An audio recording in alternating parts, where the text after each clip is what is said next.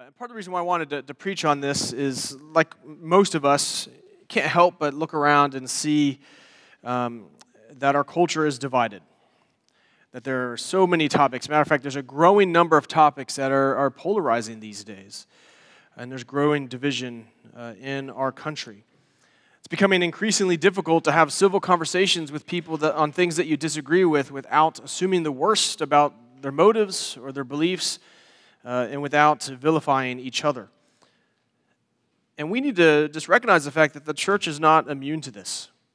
There are plenty of opportunities um, right now and in the future that could cause division division within the church universal, division within tabernacle, uh, division within our denomination. So, how do we protect ourselves against this? How do we promote and defend unity within the church? And if we continue to promote unity, if we continue to be a unified body, what kind of impact can that have on our culture? Well, these are the type of questions that we are going to wrestle with this morning, and Paul provides us with clear answers to them in Ephesians 4. So I ask you to stand in honor of God's word, and I'm going to read for us verses 1 through 6 of Ephesians 4. This is the word of God, and it is absolutely true, and it is given to us in love. I, therefore, a prisoner for the Lord, urge you to walk in a manner worthy of the calling to which you have been called, eager to maintain the gentleness with patience, bearing with one another in love, eager to maintain the unity of the Spirit in the bond of peace. There is one body and one Spirit, just as you were called to the one hope that belongs to your call. One Lord, one faith, one baptism, one God and Father of all, who is over all and through all and in all. Let us pray. Well, Lord, we do thank you for your word. We thank you for this uh, vision, this charge for the church uh, to be who we truly are, to be one, to be unified. Lord, I pray that you might use this time not only to, to of Christ, Lord, I pray that you might continue to grow us in unity, that you'd protect us from division. And ultimately, Lord, we pray that you would be glorified, and we ask this in Jesus' name. Amen. Please be seated.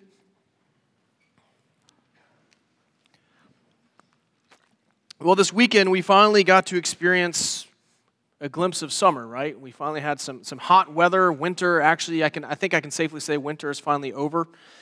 Um, and if you have kids like we do, my age, uh, our kids' age, you know, one of the things that they are, are looking forward to is when the swimming pool is open. They love going to the pool during the summer. It's one of their favorite things they like to do. Uh, in many ways, it's, it's sort of their sanctuary from the summer heat. It's an opportunity for them to get out of the heat and to enjoy time in the water, to be refreshed and to be cooled down. Well, yesterday we got a powerful reminder of this because we were invited uh, to go to Stuarts Draft Elementary School. They had a, a, carnival, and friends of ours invited us to come and join them. And, and so they had different activities and bounce houses and various things, but they also had a whole slew of carnival games. And one of the carnival games they had is they had a, a baby pool filled with water, had little rubber duckies all in it. It's one of those games where if you, you get to choose one ducky, and if there's a symbol on the bottom, then you get a prize. Well, Sam, our youngest, he's two years old, um, he kept looking over at that pool. And, and Jenny and I, we literally took our eyes off him for no more than two seconds. And next thing we know, he full speed, beelined, belly flopped into the pool. And ducks went flying. So he saw his sanctuary and he ran for it and there was going to be no stopping him, there was going to be no hindering him. He did not care what people thought. And as I was reflecting upon that, I'm like, you know, that's actually a good illustration of our desire for the church. Not the church just in general, but actually desire. We should desire to come together regularly, to meet with brothers and sisters, to come to worship God. No matter what anyone thinks, we should not let anything get in our way of meeting together because the church is important. And this is what Paul is addressing here in chapter 4. It's interesting, in the first three chapters of Ephesians, Paul talks about uh, really the gospel. He talks specifically about who Jesus is and what Jesus has done uh, for us. And then he shifts gears starting in chapter 4, and through the rest of the letter, he, he basically starts talking about what are the implications of the gospel. How are we to live our lives um, in light of what Jesus has done for us? Um, and so that's what we were focusing on in, in chapter 4. This is where he begins this discussion about how do we live our lives based upon what Jesus has done for us? And what is the first exhortation he gives for, to us? Well, we see this in verse 1. It says, I urge you to walk in a manner worthy of the calling to which you have been called. So we're called to walk in a manner worthy of our calling. And that's what Paul is going to unfold. Um, but I want you to notice where he starts. He starts with church unity. In other words, one of the primary ways that we should respond to what Jesus has done for us is by pursuing unity within the church. And that's going to be our focus this morning. How can the church have unity while we live in the midst of a culture that is growing more and more divided? In order for us to do that, we need to start with the right foundation. And we see this in verses 4 through 6. Let me read those again for you. There is one body and one spirit, just as you are called to the one hope that belongs in your call one Lord, one faith, one baptism, one God, and Father of all, who is over all and through all and in all. So when you, when you hear those verses read, what, what jumps out to you? What strikes you? What do you think Paul wants us to hear? And I want you to actually answer that question. What strikes you? What jumps out to you about those three verses? One, yeah, right. You can't miss it. He uses the term one, the word one, seven times in three. You see, he actually pairs these ones into two, two sets. And the first pair of ones all point us to God. There is one Spirit, referring to the Holy Spirit. There's one Lord, referring to Jesus, the Son. And there is one God and Father, pointing to, to God our Father. And the other set of pairs, the other four, are referring to the church. They're pointing to us, that the church is one body with one hope, one faith, and one baptism. And he's using these two pairs to make a powerful point about the importance of the unity of the church. Because we are all one in Christ as believers. And the first pair, the one that point to God, establishes the foundation of this unity, while the second pair um, shows us sort of the implications of that unity, the implications of this foundation that we have. But I want to look at the first pair first that there is one Spirit, one Lord, and one Father. Now, Paul is making a theological statement. He's recalling the great truth that's found in Deuteronomy 6 4, which says, Hear, O Israel, the Lord our God, the Lord is one. This is one of the earliest decrees of the church. It's, it's one of their foundational beliefs that the Lord is one. This is something that every Israelite would have known and have heard over and over again that God is one. And yet, Paul is showing us that God is also three distinct persons Father, Son, and Holy Spirit. He's referencing the Trinity here, that there is one Spirit, one Lord, and one Father, and, and yet there are also one God. And the more we understand this, the more we understand that God is three in one, the more we see that that is the foundation to our unity. That is foundational to our call to be unified. Why does that matter? Why does the Trinity matter? Well, in order to see this more clearly, we need to go all the way back to the beginning. In Genesis 1, we read about God creating the world, and in Genesis 1:26, we, we read this. Then God said, Let us make man in our image, after our likeness. Human beings, we are all created in the image of God. And we see that God create man in our image by what are the implications of that? It means that we, by nature, we are created to be relational. We are created to be relational beings. God exists perfectly in a relationship within himself. He is relational. And we're created in his image. In other words, we were created to be in relationship not only with him, but with each other, with others. That is our true nature. And that becomes even more clear if you, if you move on to Genesis 2. In verse 2, 18, it says, Then the Lord God said, It is not good that man should be alone. I will make him a helper fit for him. After God created everything, he looked down upon his creation and he said, It is all good. It is all very good until we get to this verse. Why? Because Adam was created as a relational being and he was incomplete until God provided a helper fit for him. He needed somebody to be in relationship with because that is how he was designed. He was created that way. And that is one of the ways that we as humans reflect the image of God. God exists within the perfect relationship within himself, and we too are called to exist in relationships with others. The Trinity is foundational to unity. Every one of you is born as a relational being. Therefore, we need each other. We are actually not complete without one another. And so, back in the beginning, God created Adam in his image, and then he created in his image. And Adam and Eve, they were in relationship with God, but they were also in relationship with one another. And there was unity. They were in union with God and each other. And it was all very good. But then we get to Genesis 3. And we get to the fall. We get to, to sin. When sin enters the world, this unity became broken. Satan came and he tempted Adam and Eve to disobey God. He tempted them with, with this, this promise that if they do, if they eat of the, the tree of the knowledge of good and evil, they will become like God themselves. God, and it was on each other. It was always outwardly focused. They were outwardly focused. But sin reverses that. Once they fell into sin, they become they became self-centered and self-focused. And we see that right away. When God confronts them for their sin, what do they do? Adam says, Well, it's not my fault, it's my wife's fault. Eve says, Well, it's not my fault, it's the serpent's fault. They don't take, they don't uh, own their own sin. Instead, they blame others. So their nature now has been damaged, it's fallen. They were in union with God and with each other, but that union is now broken. Man is now incomplete. We are no longer whole because of sin. The unity we were created to have, the relationships we were created to have, are now broken. Because that's what sin does. Sin destroys relationships, sin causes division. And God takes this very seriously. Listen to these words from Titus 3, verses 10 and 11.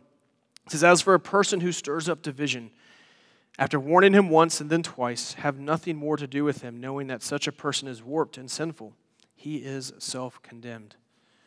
Division is a serious thing.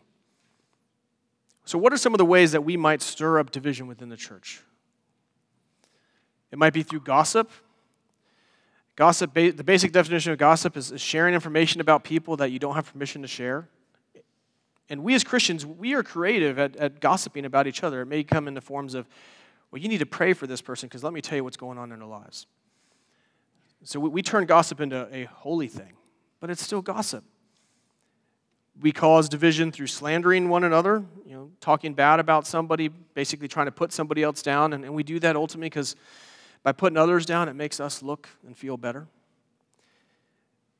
Division can also be brought on because of unforgiveness, that we're unwilling to forgive somebody who has sinned against us. And, and that's hard. When you get sinned against, it hurts.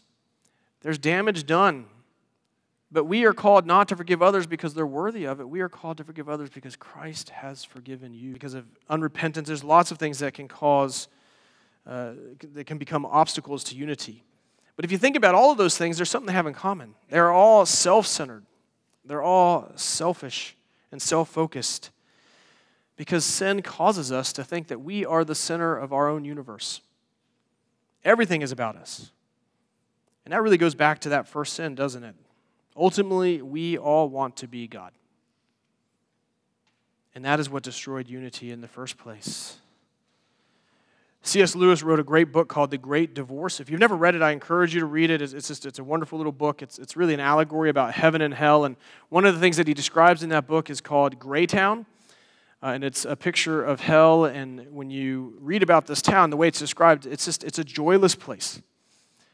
It's gray because the weather is always bad.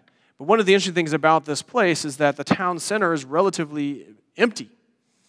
And that's because everybody continues to move further and further away from each other because nobody likes each other. Nobody wants to be around anyone else. And so they continue to move further and further and further out. So the city is actually this huge city, but nobody lives anywhere near each other. And that is a picture, that's Lewis is, is writing that as a picture of what sin does. Sin separates us, it drives us further and further away from one another because it turns our focus inwardly. We care only about ourselves. We become more selfish and more self centered. And so, as a result of that, we become less and less of what we were created to be. And it leaves a giant hole within us. So, what should we do about this? How can that be changed? Well, the only way this is possible, the only way that we can be made whole again, is for sin to be dealt with. If sin is what divides us, sin must be taken care of, and the effects of sin must be undone. And there's nothing that we can do about that. But thankfully, there is something Jesus can do, and he has done it. True and lasting unity is only possible through him, and this brings us back to verses 4 and 6. As I said, that, that first pair, one, and the second pair of ones, it points to the church. More specific, one reminds us of what Jesus has done for us, that because of Jesus, there is one body. And as one body, we have one hope and one faith and one baptism. Jesus accomplished this through his perfect righteous life, through his atoning death, and through his resurrection. Paul alludes to this earlier in Ephesians chapter 1. He says, In him we have redemption through his blood, the forgiveness of our trespasses according to the riches of his grace, which he lavished upon us in all wisdom and insight, making known to us the mystery of his will according to his purpose, which he set forth in Christ, as a plan for the fullness of time to unite all things in him, things in heaven and things on earth Jesus came to unite all things in Him. He came to redeem us. Yes, our sins are forgiven in Him, and the results of our sin, sins are being overturned. And you have been united to Christ. Your relationship to God has been restored through Christ. You've been adopted into His family.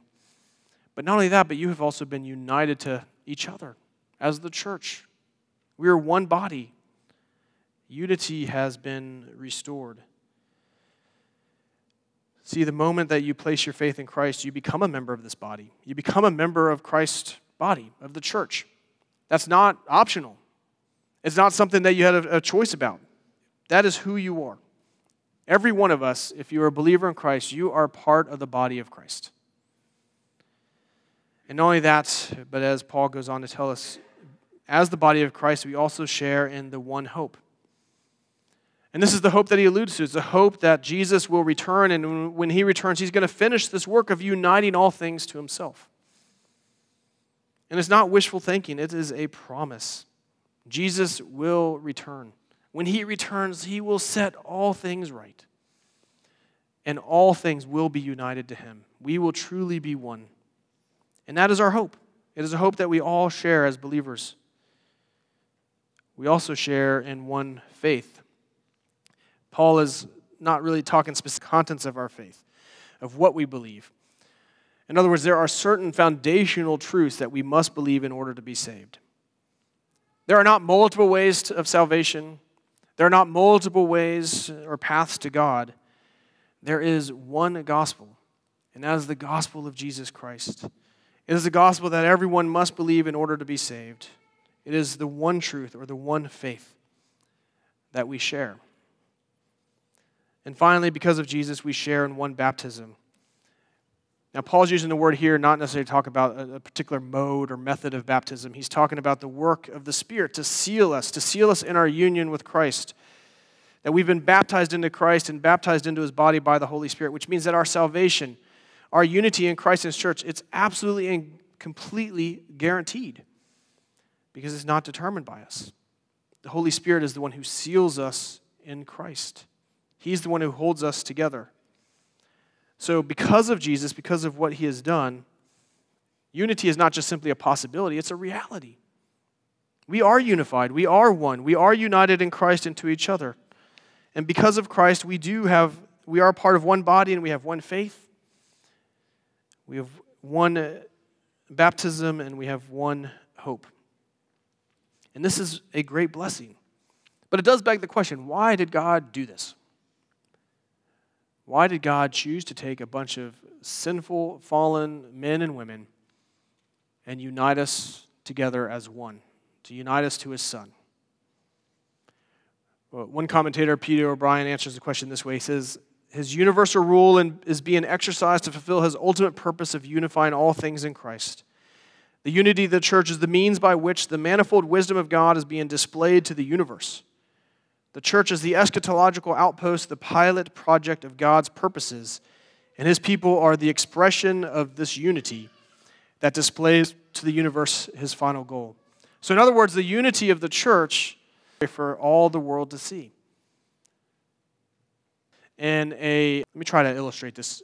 Imagine for a moment, imagine that you found yourself in a absolute pitch black room. One of these places where you literally could not even see your hand in front of you or held in front of, holding it in front of you. Just utter absolute darkness. Now, how would you feel in that situation? Be disoriented, it'd be a little scary. Well, the truth is, this is how you were described if, if you don't know Jesus, or even before you came to know Jesus, is that you live in darkness. But once we become, once we come to Jesus, once we come to the light of the world, we are given light. So imagine if you're in that room and everybody suddenly, you know, has a flashlight. But we take that flashlight, each one of us individually, we just kind of flash it all around, kind of look around. Yeah, we might be able to see some things ourselves. But what would that kind of look like as a whole? It would still be kind of chaotic. And as we're kind of doing this, trying to figure ourselves around, where is the attention being drawn?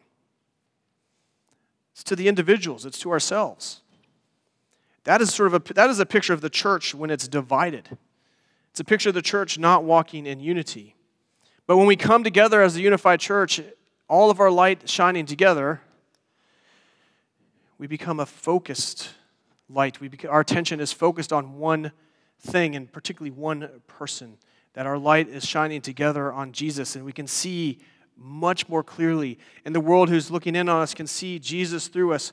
It is like a more clearly. That is a picture of what the church looks like when it's walking in unity. It is like a beam of light that points to Jesus.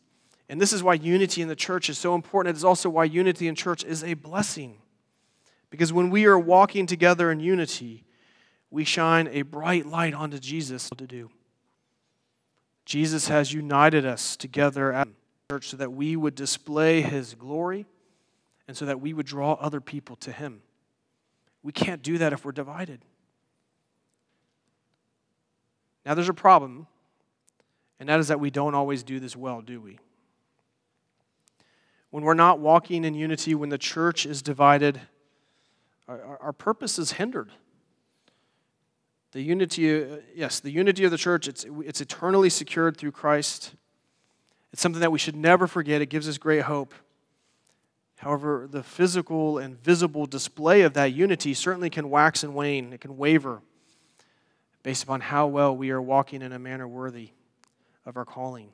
And this is why Paul gives us this exhortation in verses 1 through 3. He says that we are exhorted to walk in a manner worthy of the calling to which you've been called with all humility and gentleness, with patience bearing with one another in love, eager to maintain the unity of the Spirit in the bond of peace.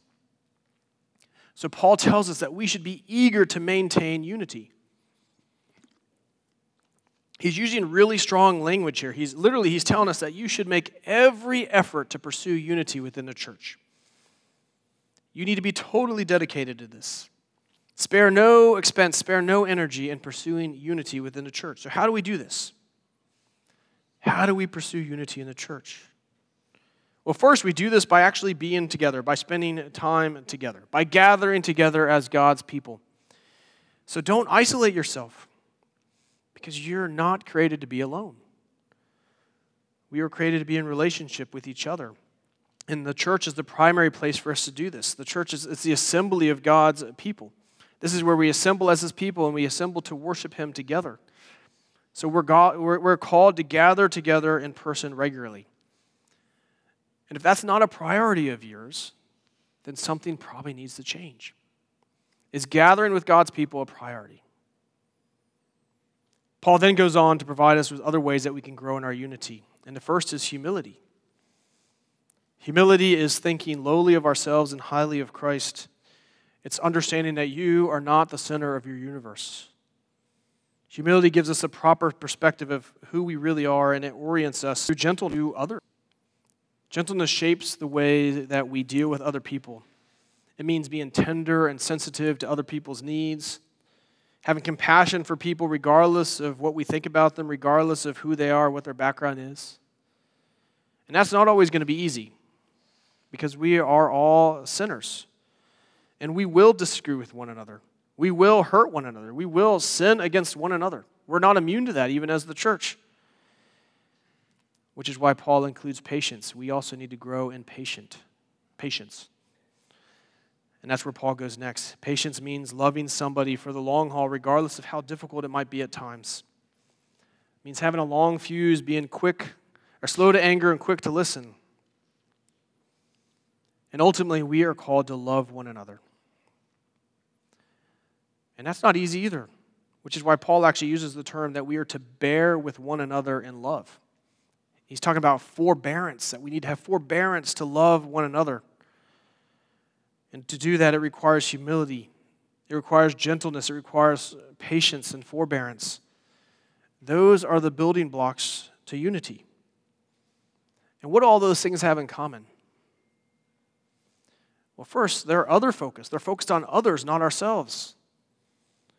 As I said earlier, sin, sin turns that inward. It makes us selfish and self centered. And the gospel frees us from this. It reorients us so that we think of others more than we think of ourselves. Secondly, we need to remind, be reminded that all of these virtues are exemplified in and through Jesus. And this is so important for us to understand why. Because Jesus is not simply our example of these things, He's also our foundation, He's the source of these things. So, in other words, we can grow in humility because Jesus humbled Himself for you. You can grow in gentleness because Jesus has been gentle with you. You can grow in patience because Jesus has been patient with you. We can bear with others in love because Jesus, the unity of the church is secure because of Jesus. And our ability to walk in unity is made possible only because of him. So, what does that actually look like? How do we do that? Well, first, we just need to continue to preach the gospel to ourselves. We need to remind ourselves of, of who we were apart from Christ before Jesus redeemed us that we were sinners, that we were enemies of God, that we were alienated, that we were objects of his wrath. But definitely don't stop there. Then we need to remind ourselves of who we are because of Christ, what He has done for us, that we are now saints. We are sons and daughters of the Most High God. We are in union with Christ, and we are objects of His blessing. That is how we walk in unity. We continue to look to Jesus.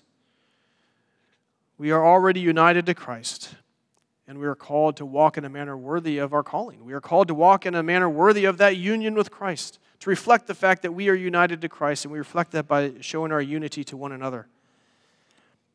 And that can only be done within the context of the church.